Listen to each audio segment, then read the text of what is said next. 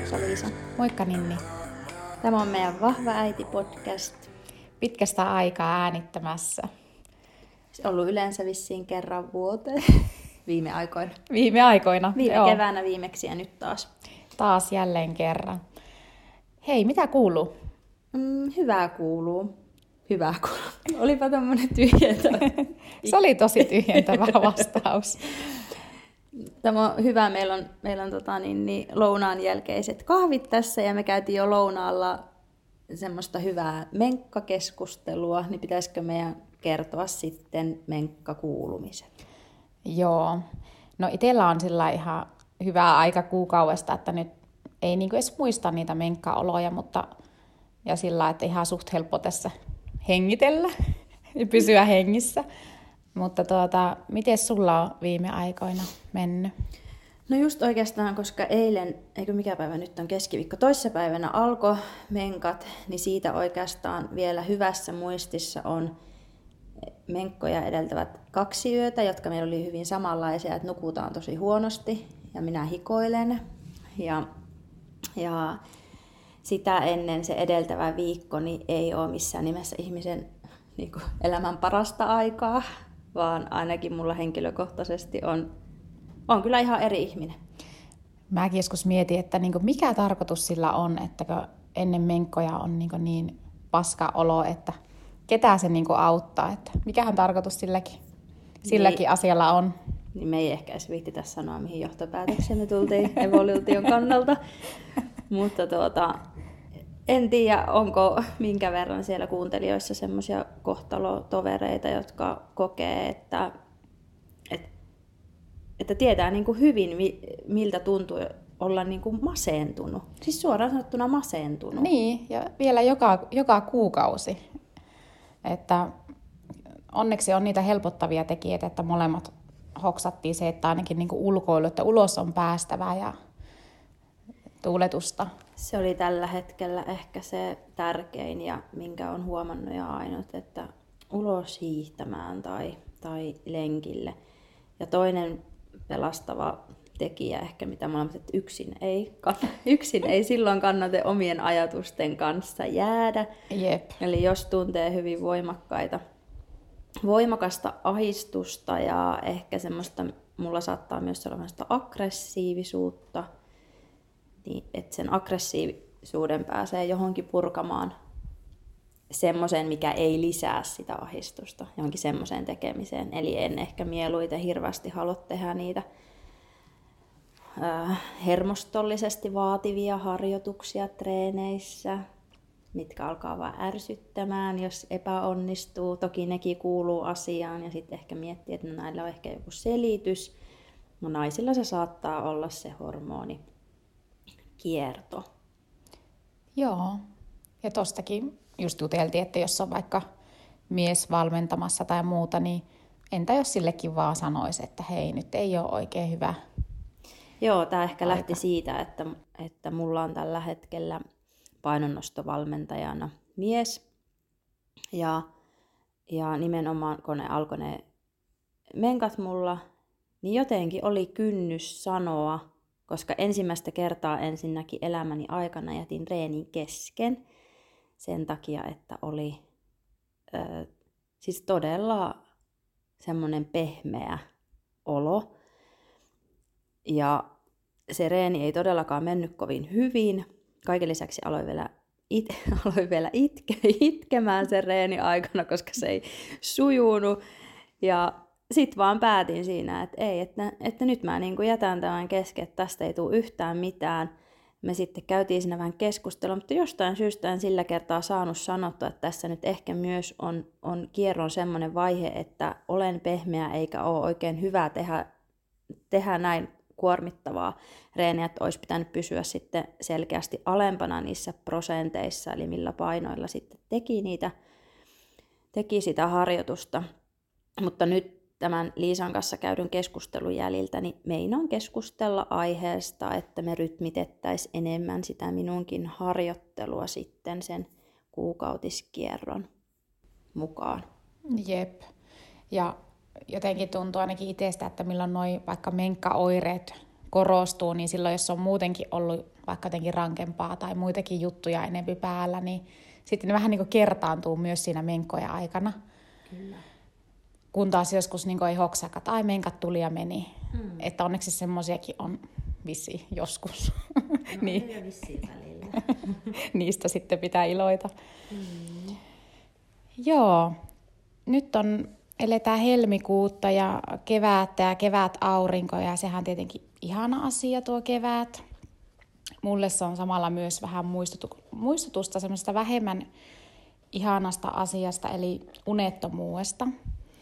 Ja tuota, tuli just mieleen, että kuinka paljon voi, voi ihminen niin mennä harmaalle alueelle siinä, että jos ei voi hyvin tai ei ole oikein perustarpeet, että, tai jos ei ole oikeasti nukkunut, niin, ja kuin helposti siitä tulee semmoinen huono kierre, varsinkin aluksi, kun itse ei edes viittinyt oikein myöntää itselle, eikä ehkä sitten muillekaan, että oikeasti mä en nuku. Se jotenkin niin hävetti, että miten mä voin näin huonosti. Ja sitten semmoisessa just haluaa ehkä, tai ainakin itse jotenkin, sitä haluaa keksiä yksinkertaisia tai selittäviä asioita sille. Ja ehkä suojellakseen myös itseä, että vähän semmoinen, että no nyt täytyy vaan löytää joku syy, että ehkä mulla on se anemia, kun on vähän matalat, matalat tuota, rauta-arvot ja ehkä nyt on vaan tuota, että onkohan mulla joku neurologinen sairaus, että nyt, nyt pitää tehdä tutkimukset ja mulla on varmasti joku, koska unettomuus oikeasti aiheuttaa myös semmoista tosi paljon niin fyysisiä oireita ja itsellä tuli myös semmoista jännää tunnottomuutta. Ja se on ihan kauheaa, kun ei oikein tunne niin kehoa, kun on niin väsynyt. Ja just tavarat ei pysy käsissä ja vaikuttaa, että nyt on joku neurologinen häiriö. Mutta sitten mä niin kuin, jossain kohdin tajusin hakea sitten apua, kun tietenkin tutkittiin, että okei, ei ole mitään. Ja sitten tavallaan niin myöntää itsellekin, että no ehkä tämä on semmoinen pitkään jatkunut stressi, joka nyt niin kuin, tavallaan se sinnittely loppu ja tulee sitten, että enää ei niin kuin jaksa. Niin tuota, tavallaan myöntää se, että tämä on tämmöinen monen asian vyyhti ja nyt nämä pitää niin kuin hoitaa ja palaa palalta ja sitten mä uskalsin sitä puhua. Ja löytyi myös kohtalota-tovereita ja salillakin oli yksi hyvä keskustelu. Yksi tuota, treenikaverista sanoi, että hän ajatteli, että ihan sama, että jos ei joskus nuku, että ei se ole niin vakava. Ja se oli itselle semmoinen, että no niinpä, että jos mä en yhtä yötä nuku vaikka ollenkaan, niin ei se elämä siihen kaaju. Että ihan sama, että helposti sitä alkaa luomaan itselle semmoisia jopa vähän neuroottisia rutiineja, että kun mä teen nämä asiat oikein, niin sitten tulee se vaikka se uni. Ja jos mä niin poikkean niistä, niin silloin öö, se uni ei tuu. Eli rutiinit voi olla tosi hyviä, mutta sitten jos niitä tulee neuroottisia, niin sitten ne ei enää niin aja sitä asiaa. Ja tällä hetkellä tilanne on itsellä on sillain ihan hyvä. Ja sitten tuo unettomuuskin on ollut itsellä semmoinen ehkä, että ennenkin ollut helposti semmoisia. Mutta se, että mulla on unilääke kaapissa, niin se on mun turva.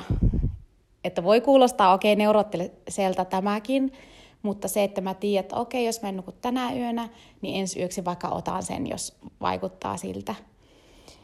Eli jotenkin välillä myös pystyä niin kuin luottaa, että okei, sattumavaraisesti on niitä huonoja öitä, mutta se ei niin kuin kaaja elämää. Niin semmoinen. Tuossa ehkä päästään just siihen tietynlaiseen ähm, semmoiset, jos me aletaan myös suorittamaan sitä hy- hyvinvointia ja suorittamaan sitä rentoutumista ja just luodaan liian tarkkoja niin kuin rutiineja. Ja sitten kun eihän meidän elämä ole semmoista, että, että me, tai mehän, jos me yritetään liikaa hallita sitä sillä, että mitä paremmin, paremmin pidetään kaikki omissa hyppysissä ja, ja tehdään elämästä hirveän niin kuin rutiininomasta, eikä olla sitten valmiita siihen, että no jos meillä tuleekin se huonosti nukuttu yö tai, tai meillä tulee niin kuin huonompia hetkiä päivän aikana, niin me ollaan heti jotenkin ihan sekaisin semmosesta. Ja, ja tuo ehkä tärkeä huomio on ollut sullakin se, että, että pitää niin kuin myöntää eka itsellensä, että ok, että, että tälle ei välttämättä ole mitään muuta syytä kuin se, että, että nyt mä oon ehkä kuormittunut vähän enempi ja nukkunut useamman yön huonosti ja nyt tälle asialle pitää niin kuin tehdä jotain. Ja, ja sitten... Se oli Eli, oikeastaan useampi kuukausi, niin, että niin. tyhmäkö sinnittelin, mutta mullehän ehdotettiin jopa tämmöistä niin uniterapiaa-juttua. Mm. Mutta sitten mä jotenkin jo helpotti, kun sai sen lääkärikäynnin, mähän siis hain ihan julkiselta mm. puolesta sitten unettomuuteen apua, niin jotenkin vaan, että se ymmärsi sen ja, ja mä itse purin sitä, mä tavallaan, se kyseli multa ja mä itse jotenkin sain purettua ne vastaukset sille auki, niin se jo niin kuin helpotti. helpotti. Niin. Mm. Eli ensin niin kuin tiedostaa ja sen jälkeen myöntää Nimenomaan. itsellensä, että tämmöinen ongelma on. Ja yleensä sen jälkeen, kun lähtee sen kanssa elämään, niin asiat myös helpottuu. Ja tämähän ei ole pelkästään tuohon unettomuuteen, vaan tämä on ihan kaikkeen sitten, jos puhutaan ihan mistä tahansa, vaikka urheiluvammoista tai mistä tahansa, niin myös se, että sitten kun ne ensin hyväksyy, hyväksyy tavallaan sen, että niistä myös oppii sitten niin kuin päästämään irti. Joo, ja just jostain syystä niin ihmismieli, vaikka mä oon lähtökohtaisesti aika, voisiko sanoa, huntalo, että mä en ole mikään siis niin järjestyksen ihminen, mutta ihminenhän kaipaa niin järjestystä elämään ja selityksiä. Ja silloin kun tulee pelkoa, niin niitä lähtee ehkä luomaan enemmän. Ainakin itsellä tuli semmoinen, että jos joku tyyli niin laittoi yhdeksän jälkeen valot mun makkarin päälle, niin mä olin, tiedätkö, jo ressitaso nousi siitä, niin todella rentouttavaa, joo, unihygienia. Mutta se, että me pystyttäisiin luottamaan just semmoiseen niin sattumavaraisiin asioihin ja siihen, että elämässä tapahtuu asioita, mm-hmm. mutta se ei tarkoita sitä, että nyt on kaikki vialla. Ja se, että mitä meillä tulee sitten tuohon niin lantionpohjan asiakkaisiin, niin eihän mekään niin kerralla ratkaista mitään ongelmia, vaikka olisi se hienoa, kun olisi semmoinen taikasauva, että nyt that's it, nämä treenit, vaan se on enempikin sitä tiedon keruuta ja semmoista niin kuin kommunikaatiota asiakkaan kanssa, että me päästään asioissa eteenpäin ja sitten niitä asioita pitää huomata myös niin itse.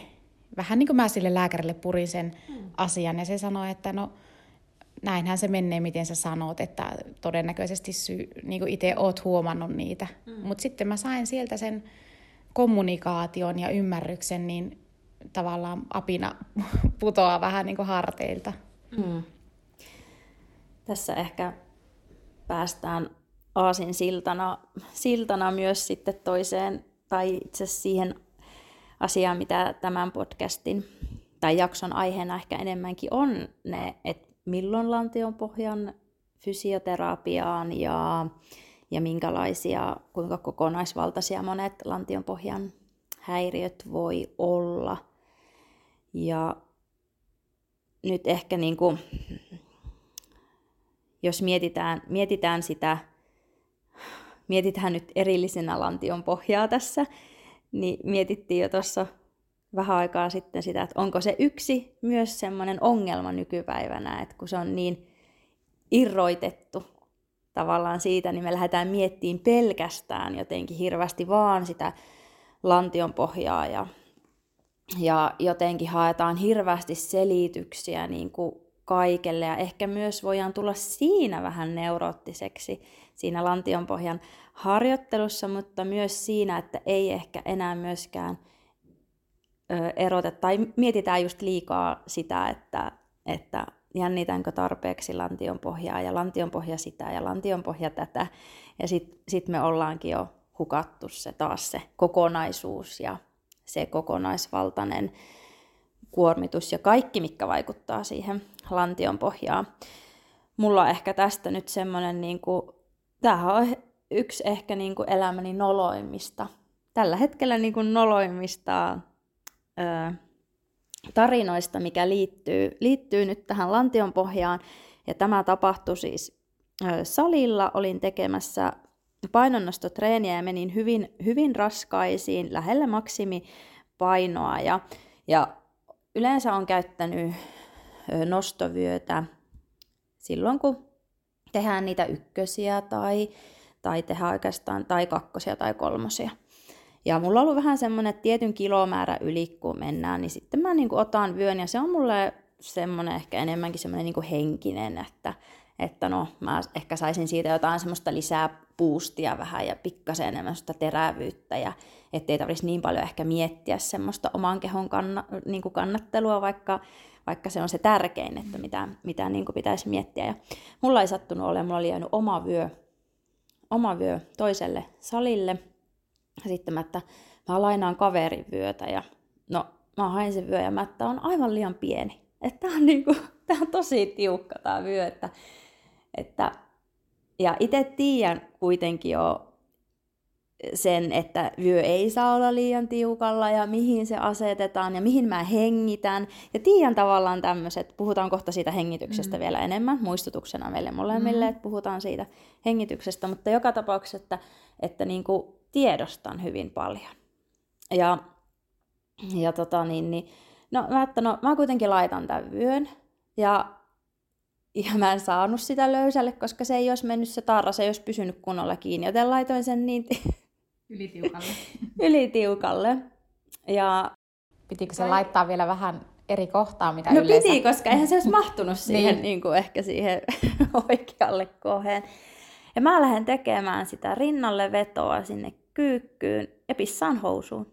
Enkä pissaa sillä, että tuli vähän, vaan, ihan vähän niin kuin, niin kuin vaan pissaan kunnolla, vaan, vaan rakko tyhjeni ja mulla oli, mulla oli kyllä mustat housut, mutta näkyyhän se, mm. että mulla on niin kuin, että mulla on niinku housut ihan märät. Ja kaiken lisäksi, kun mä tuun sieltä ylös ja oisitte nähnyt sen minun ilmeen, niinku, onni oli se, että oli niinku aamu, salilla ei ollut paljon porukkaa, ja mä olin reenaamassa siellä, siellä niinku hyvin luotettavan, luotettavan tota niin, niin, treenikaverin kanssa. Ja, ja, mutta se, te voitte kuvitella sen tilanteen, että, että sä pissaat housuun siinä. Ja sen jälkeen se niin kuin kokoaminen, että mitä tapahtui. Ja mä tie- mm. tiedostin saman tien, koska se vyökin vähän niin kuin au- aukesi. Mm. Mä tiedostin saman tien, että ei, ei helsinket, kun ei mulle ei niin käy. Niin. Ja nyt mä tiesin, että tämä johtuu tästä ja sä vyöstä. Jo, ja sä jo tunsit varmaan, että paine vaan meni siis alas. paine vaan meni Vaikka niin olisi kuin puristanut, niin vaikka ei auta. Olisin, niin. Vaikka mä olisin tehnyt mitään siinä tilanteessa, mulla ei ollut mitään toivoa.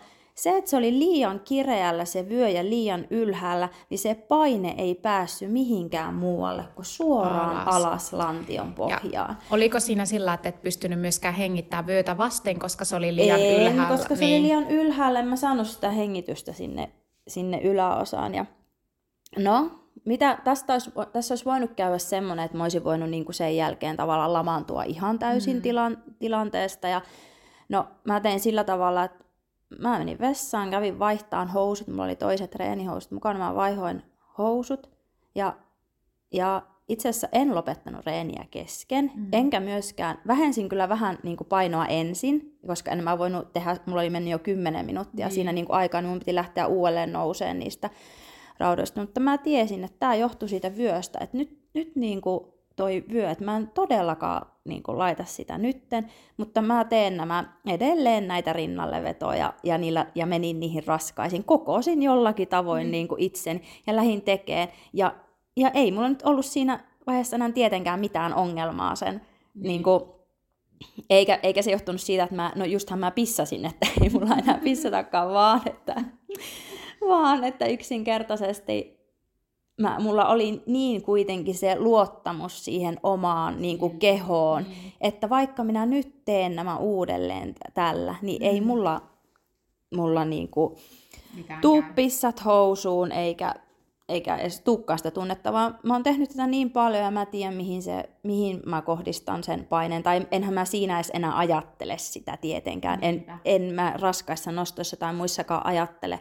niin kuin lantion pohjaa. Mm. Se on viimeisin asia, no mitä niin. mä siinä niin kuin mietin. Ja tämä on ehkä se juttu nyt niin kuin muutenkin, että, että, että ihmiset on alkanut tosi paljon meidän asiakkaat, kun ne tulee vastaanotolle, niin ne jännittää lantionpohjaa kaikessa, mitä ne tekee. Ne miettii sitä synnytyksen jälkeen vaunulenkillä, mm. että ne jännittää koko ajan ö, lantionpohjaa. Ja se on ehkä, ehkä niin kuin yksi niistä suurimmista ongelmista, että me aletaan liian tietoisesti miettimään vaan jotain yhtä asiaa.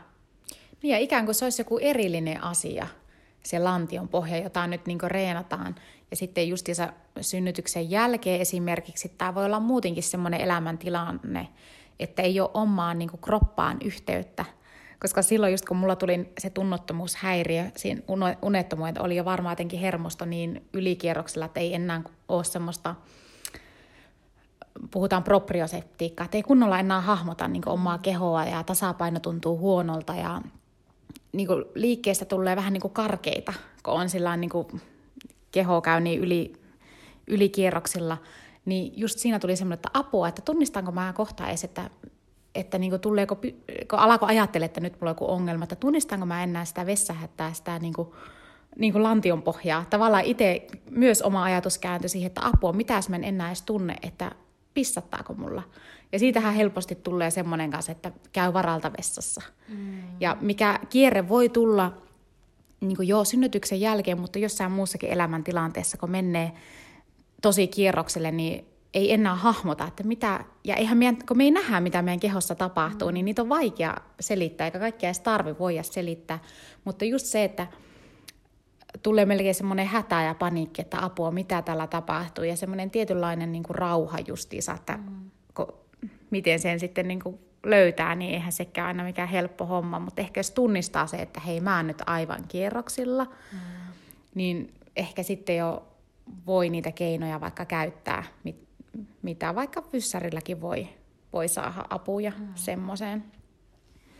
Tai no. panikinomainen treenaaminen, Kyllä. tai se, että jos on saanut vaikka palautetta tai kokee, että voi ei jotenkin löysät, ehkä voi tulla sellainen, että apua, mulla pitäisi olla jotenkin tosi tiukka ja sitten hakea apteekista kuulat. Ja yksi asiakas oli reenannut joka päivä 15 minuuttia niin kuulien kanssa, eli kuulat on ja hän niin tekee, siellä ohjeessa oli lukenut näin. Ja sitten ihmettelee, että kun lenkillä niin tuntuu, että pitää mennä puskapissalle koko ajan. Mä että no heitäpä ne kuulat nyt. niin helpotti. Mutta se on just, just niin tämmöistä voi olla. Nämähän on niitä tärkeitä syitä, minkä takia lantion pohjan fysioterapiaan kannattaa myös hakeutua, Et, että kuinka virheellisesti me voidaan myös tietynlaiset ohjeet esimerkiksi ymmärtää. Mulla on asiakasesimerkki tästä, että, että ää, asiakas oli jo itse ajatellut, että hän ehkä jännittää liikaa koko ajan ja kävellessäkin miettii sitä. Ja, ja sitten mä alettiin miettiä, että no minkä verran minkä verran vaikka tulee sitten jotain rentoutusharjoituksia tehdä eri asennoissa ja näin. Ja sitten, että kun hän niin kuin tekee semmoista rentoutusharjoitusta ja semmoista meditaatiota niin päivittäin. Mm-hmm. Ja sitten mä ajattelin, no, että no minkälainen se niin kuin on. Ja pyysin sitten, että hän niin kuin vähän, vähän niin kuin kertoo siitä ja näyttää. Ja hän meni sitten selin, selimakuulle siihen ja sitten hän sanoi, että siinä aina pyydetään niin kuin, ö, ulos hengityksellä, niin nostamaan alavatsaa ylöspäin. Ja sitten hän näytti sen ja hän pullisti vatsan uloshengityksellä niin ylös. Eli alavatsa pullistui aivan, hän oikein vielä korosti sitä. Mm. Niin ohjeen mukaan ohjeen tavallaan mukaan tehnyt. ylöspäin. No minä sitten, että, että joo, tämä on ollut se ohje ja mitä siellä on niin kuin sanottu, mutta että tässä luultavasti tarkoitetaan ylöspäin niin kuin tonne niin kuin kohti, ko, niin, että hän on luullut, että kohti niin kuin niin, kattoa, niin, mutta että, että onko tässä kuitenkin tarkoitettu, että ylöspäin niin kuin tonne kohti, kur... kohti kurkkua. niin. Eli silloinhan tiivistyy vatsa ja napa nousee ulos hengityksellä niin kuin Joo, nimenomaan kohti niin kurkkua ei pullistu se vatsa. Mm. Eli hän on joko ymmärtänyt nämä ohjeet niin kuin väärin, ja sitten me käytiin tietenkin sitä läpi ja opeteltiin sitä erilaista hengitys ja miten, miten niin kuin, siitä tuli hyvää puhetta sitten siitä pallea-hengitystä, kuinka ihmiset ymmärtää pallea-hengityksen niin, että silloin hengitetään vatsaan, mutta, mutta ainakin niin kuin anatomisesti, niin minun mielestä keuhkot ei ole vatsassa, niin. Niin. kun ne on siellä rintakehässä. Mm. Ja silloin, kun me hengitetään sisään, niin meidän pitäisi hengittää sinne rintakehään. Vatsa on rentona, mm. mutta me hengitetään rintakehään.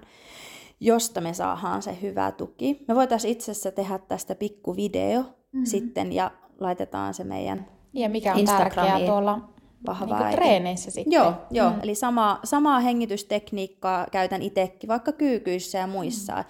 Et sen takia se vyö ei myöskään ole liian tiukalla, että pystyy hengittämään sen läpi sinne ylös rintakehään, mikä kohoaa ja laajenee ja sieltä tulee se tuki. Mutta tehdään tästä muuten demonstraatiovideo Joo. sitten myöskin. Joo, koska puheesta voi helposti ymmärtää väärin. Kyllä. Tai jostain ohjeista.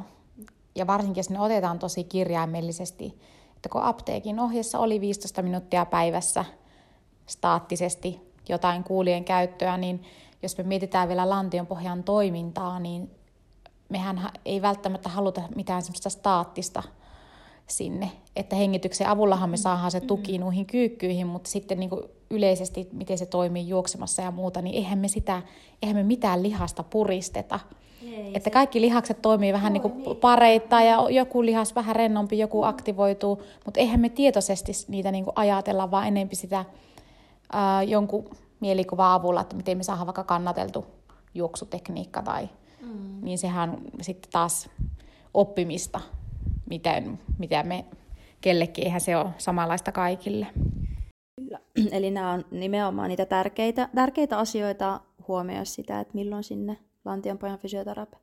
No jos tämä, mä en itse olisi ö, aiheeseen, aiheeseen kouluttautunut tai perehtynyt, niin kyllähän tämä olisi säikäyttänyt tämä omakin niin kuin, tapahtuma niin kuin ihan täysin mä olisin ajatellut, ajatellut että, että mulla on niin löysät mm. lantionpohjan lihakset ja kaikki miten pilalla kaikki on niin kuin mm. pilalla ja mä en voi uskalla enää tehdä yhtään mitään, en uskalla enää tehdä niitä nostoja.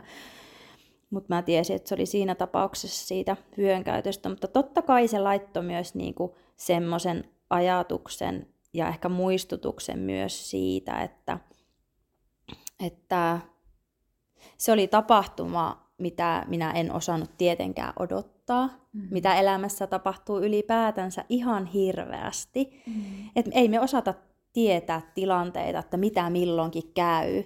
Ja siksi jos puhutaan lantionpohjasta ja reenaamisesta, mitä me aika paljon Liisan kanssa korostetaan, on nimenomaan se, että meillä tapahtuu hyvin erilaista treeniä ja erilaisissa tilanteissa, eri suuntiin tapahtuvat. Siellä on niin paljon sitä vaihtelua, että se lantion pohja myös tietää, että mitä tapahtuu, kun tehdään hyppyjä paljon, mitä tapahtuu, kun tehdään joku räjähtävä hyppy. Lantion pohja osaa itsessään niin kuin, tavallaan olla niin, kuin, niin sanotusti valmis, valmis niin kuin erilaisiin tilanteisiin. Ja, ja niihin se vaatii sitä harjoittelua ajattelua nimenomaan sillä, vain sillä tekemisellä. Et en, me ei voida suoranaisesti opettaa lantion pohjaa, jos me tässä paikallaan nyt harjoitellaan, niin opettaa sitä siihen, että mitä tapahtuu, kun tuleekin ulkoinen paine vaikka kova, niin miten se käyttäytyy ennen kuin semmoisia tilanteita tulee vaikka muuten. Tai että jos ei me koskaan, just niin kuin ollaan paljon puhuttu meidän meidän niin kuin podeissakin siitä, että jos me ei niin kuin reenata sitä, mihin me sitä lantion pohjaa tavallaan valmistetaan, niin ei se sieltä itekseen hoksaa. Niin kuin hoksaa. Et meidän pitää niin kuin sitä harjoitella ja meidän pitää toki aloittaa se just sieltä pienestä ja pikkuhiljaa niin kuin, öö, nostaa. Tässä ehkä päästään hyvin myös siihen, että voidaan ajatella, että no ei mulla ole mitään lantionpohjan häiriöitä, ei mulla ole koskaan tullut, niin mulla ei tule pissahousuun, kun mä käyn juoksemassa. No mitä tapahtuu siinä tilanteessa, kun puhutaan urheilijoista, jotka on ääritilanteessa, esimerkiksi kilpailutilanteissa, missä sulla on ensinnäkin jo, jo niin kuin adrenaliini ja tämmöiset tuomat, sitten sä oot esimerkiksi todella hengästynyt, milloin niin kuin pallean toiminta on erilaista, ja sit sä teet sen äärisuorituksen, puhuttiin vaikka sitten... Öö, puhuttiin vaikka sitten painonnostosta tai puhutaan juoksu, että sä otatkin jonkun kovan loppuspurtin ja siinä hetkessä sä maaliviivalla huomaat, että sulla onkin, että mulla varmaan tuli niinku pissaa housu. Ja nämähän ei ole niinku synnyttäneiden niin, vaivoja, ei ole vaan nämä on niinku urheilijoiden, semmoiset, jotka käy niitä ääritilanteita läpi. Niin, niin, niin nämä on ehkä myös semmoiset, mistä puhutaan aika vähän mm. ja me ehkä helposti sitten voidaan, toki me voidaan ajatella, että no se ei ole niin norm- normaalia, mikä on normaalia ja mikä on niin ja niin epänormaalia. urheilu ei ole vaikka lähtökohtaisesti terveellistä. Taas siis saatetaan ajatella, että niin. kun se ei ole tavallisen ihmisen mm. elämää, mm. mutta se, että kun ne tilanteet on semmoiset, että niitä on myös tosi vaikea harjoitella. Ja kyllähän semmoisia tilanteita voi tulla ihmisen elämässä, joku tosi jännittävä tilanne, niin saattaa tulla just se vessaralli. Mm. Jonkun arki voi olla tosi semmoista. Tiedätkö, jos on vaikka semmoinen tosi stressaava työ, mm. niin onko ongelma silloin lantion pohjassa? Niin. Vai onko ongelma sitten jossain muualla? Niin. Niin, ja siinä tavallaan koko elämän rytmityksessä. Mm. Tai tuossa kun puhuit kovasti treenaavista, että että minkä takia on ehkä hyvä vaikka lantionpohjan fyssarin ja valmentajan miettiä sitä treenijaksotusta, jos lantionpohjan fyssari ei ole niin perehtynyt siihen, mm. jos on kovaa treenaava, että jos niitä lantionpohja-ongelmia tulee, niin aina vähän, että no missä tilanteissa, onko ne sillä treenin tosi lopussa, tai onko ne jossain tietyssä vaiheessa, no vaikka sitä kiertoa, mm. tai treeni, onko se joku semmoinen tosi kova treeniviikko, tai mitä siinä on sitten elämässä muita juttuja päällekkäin. Mutta milloin... tuliko sulla vielä tuohon urheilijoihin jotakin mieleen? No ei, lähinnä justiin tuo, tuo että, että tota, toki silloin voi olla niin kuin hyvä hakeutua lantionpohjan fysioterapeutille, mm. mutta se mitä siellä tehdään, niin on ihan eri asia. Että siellä ei välttämättä just nimenomaan ei supistella lantionpohjaa eikä tehdä harjoituksia, vaan siellä saatetaan tehdä opetella sitä hengitystä, opetella niitä rentoutusjuttuja, mitä se urheilija voi ottaa niin kuin käytäntöön sitten sit siellä omassa arjessa. Eihän nämä ole vain urheilijoille, vaan kyllähän nämä on mm. ihan täysin niin kuin kuntoliikkujille, ihan kelle tahansa, että se mitä siellä fysioterapiassa tehdään, niin se on hyvin erilaista jokaisella. Ja se mitä siellä ainakin tiedustellaan, niin on se, että minkälaista se arki on.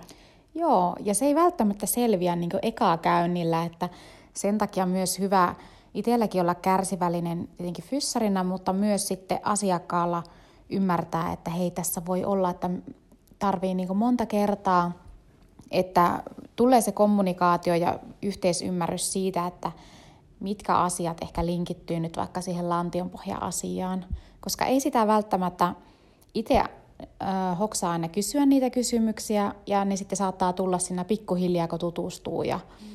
et kyllähän monia asioita voi siinä heti hoksata niin ihmisestä, että onko se, onko se siinä tilanteessa jo ylivirittynyt ja miten se käyttäytyy. Ja kyllähän semmoisia tiettyjä niin oppinut tunnistamaankin, mutta kyllähän mekin voidaan tehdä virhetulkintoja. Ja sitten esimerkiksi just jotkut asiat voi olla yksinkertaisia, mutta harvoin ne on. Että just vaikka joku, että jollakin on vaan ollut tavoite mahtua SK housuihin ja se käyttää koko ajan liian tiukkoja housuja ja sen takia on suolisto-ongelmia ja tiedätkö, joku voi olla, voi olla tämmöistä, mutta että tommosetkin on hyvä tietenkin huomioida ja käydä niin läpi. Et siksi ei oikein ole semmoista, semmoista kaavaa. kaavaa eikä semmoista suoraa tietä niin kuin kenenkään, kenenkään kohdalla täysin siihen, että mistä mikäkin johtuu, mutta ehkä, niinku, ehkä myös niinku semmoinen, ehkä tämä meidän niinku keskustelun ydin, ydin myös kaikessa on se semmoinen niinku, ehkä semmoinen niinku rentous ja myös opetella niinku elämää siinä tietynlaisessa niinku kaauksessa ja epävarmuudessa ja niin kuin kaikelta, kaikelta osin. Ja se, että me ei niin kuin lähettäisi mitään niin hirveän niin kuin tietoisesti pitää asioista kiinni ja miettimään just, että me mietitään vaan sitä lantion pohjaa tai me, kun mehän helposti sitten jäähän miettiin vaan niitä, mikä on meillä se ongelma. Ja sitten me unohdetaan kaikki se muu ja sittenhän se luo lisää stressiä ja lisää sitä hermoston väsymistä ja sitten se taas on se oravan pyörä ja me ollaan siinä ongelman niin kuin ytimessä, mutta pitäisikö meidän välillä vaan niin kuin antaa vaan olla. Niin vähän niin kuin unohtaa se kaukosäädin, millä me yritetään säätää koko ajan meidän mm. kehon toimintaa. Mm. Että just hakea sitä mielekkyyttä elämään ja sitten tietenkin, jos mietitään, että on niitä pelkoja, niin niidenkin purkaminen. että me ollaan erilaisia pelkoja kaikki koettu varmasti elämässä, mm. mutta kyllä niistä kannattaa puhua. Vaikka jos tuo oma unettomuuskin, niin vaikka se aluksi niin kuin hävetti, että, mm. että mä en niin kuin oikeasti, mä oon tämmöinen zombi täällä, että tiedätkö, tulee semmoinen, että mä en ole saanut piettyä itsestäni huolta, niin sitten tulee helposti myös semmoinen häpeä. Mm. Mutta sitten kun sitä lähtee purkaan, niin hoksaa, että no ihmisiähän täällä niin kuin kaikki ollaan. Ja sitten se, että pystyy saamaan ihan vaikka semmoista vertaistukeakin joskus. Ja ehkä tässä voisi tulla myös siihen, että kun meillä on monilla myös aika stressaava työ ja musta on ihana, kun nyt on hakeutunut vastaanotolle myös semmoisia niin kuin, no eläkeikää lähestyviä, että ne on saattanut vaikka omalta tyttäreltä kuulla tai itse hoksannut. Ja sitten se, että heillä saattaa olla vielä isompi jotenkin kynnys tai kokee vielä enemmän tapuna osa, niin kuin nämä, että kun ei ole pitkä aika käynyt neuvolassa tai vaikka kynellä tai missään. Ja sitten saattaa olla semmoinen, että tuota, on alettu välttämään liikuntaa. Mm. Jos mietitään, että kuin tärkeää olisi sitten vielä vaihdevuosi ikäisillä sitä niin lihaskuntoakin harjoitella, kun se on sitten taas, niin kuin puhuit aiemmin, että kun lantion pohja menee aika, että se tottuu vaikka siihen hyppimiseen, jos on pitkä tauko ollut sitä, vaikka hyppimisestä tai mm. tehdään kyykkyjä painoilla. Ja sitten kun tämmöinen ihminen pääsee takaisin liikunnan pariin, joka on vaikka aina tykännyt liikunnasta, niin se, että kuin ne niin kuin elämä muuttuu, että hän vielä pystyy. Eli sehän on sitä rohkeutta, koska mm. pelkohan vaan rajoittaa meitä ja meidän niin kuin elämistä. Ja, ja siksi siitä, se pelko pitää niin kuin käsitellä ja siitä pitää, siitä pitää puhua, jotta saisi taas rohkeasti niin kuin elämästä, elämästä kiinni ja arjesta ja niistä omista, omista intohimon kohteista tai helposti ehkä ajatteleekin, että on yksin niin asioiden kanssa. Niin, vaikka ei ole. Sen takia ehkä, ehkä sitten mekin nyt jaettiin enemmän myös niitä omiakin, omiakin niin kuin ehkä semmoisia, niin mulla ehkä oppii. enemmän semmoisia nolompia juttuja. No en ei se siinä ehkä sitten kuitenkaan ollut niin, niin nolo, koska siinä oli onneksi semmoinen ihminen, joka niin kuin osasi ottaa, ottaa asian hirveän hyvin. Ja, ja silloin kun lähellä on semmoisia ihmisiä, keneen luottaa, niin silloin sä voit niistä avoimesti myös puhua niistä asioista. Ja tämä oli itse asiassa hauska, että sitten kun on jakanut, niin kuin säkin sanoit, että kun on jako siitä unettomuudesta niitä, niin löysi semmoisia niin tavallaan kohtalotovereita, mm-hmm. jotka sitten sanoi, että no hei, että että niin kuin mulla on samaa. Ja ihan sama itse on ollut. selvitty. Kyllä. Ja niin. ja ihan sama itse, kun jakaa näitä, niin, niin sitten ihmiset niin myös kertoo avoimesti niitä omia omia niin kuin, kokemuksia siitä, että, että no joo, että on, on niitä niin kuin, useampikin eri tapahtuma, milloin se pissa voi tulla housuun ja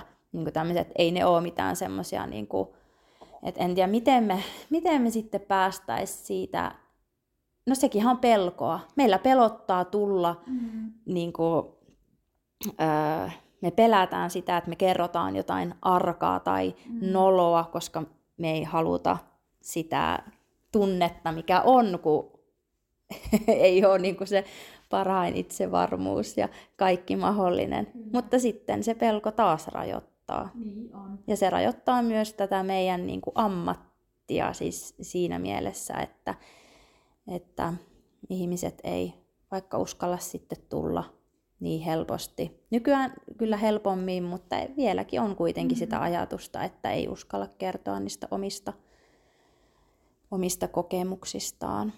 Ja joskus just kun näille asioillekin helposti, jos on joku vähän semmoinen tapu tai mistä ei uskalla puhua suoraan, niin niille naureskellaan. Mm. Eli myös tätä ehkä näkee, saattaa nähdä vaikka jossain omassa tuttavaa piirissä, että no siellä naurettiin pissat housussa.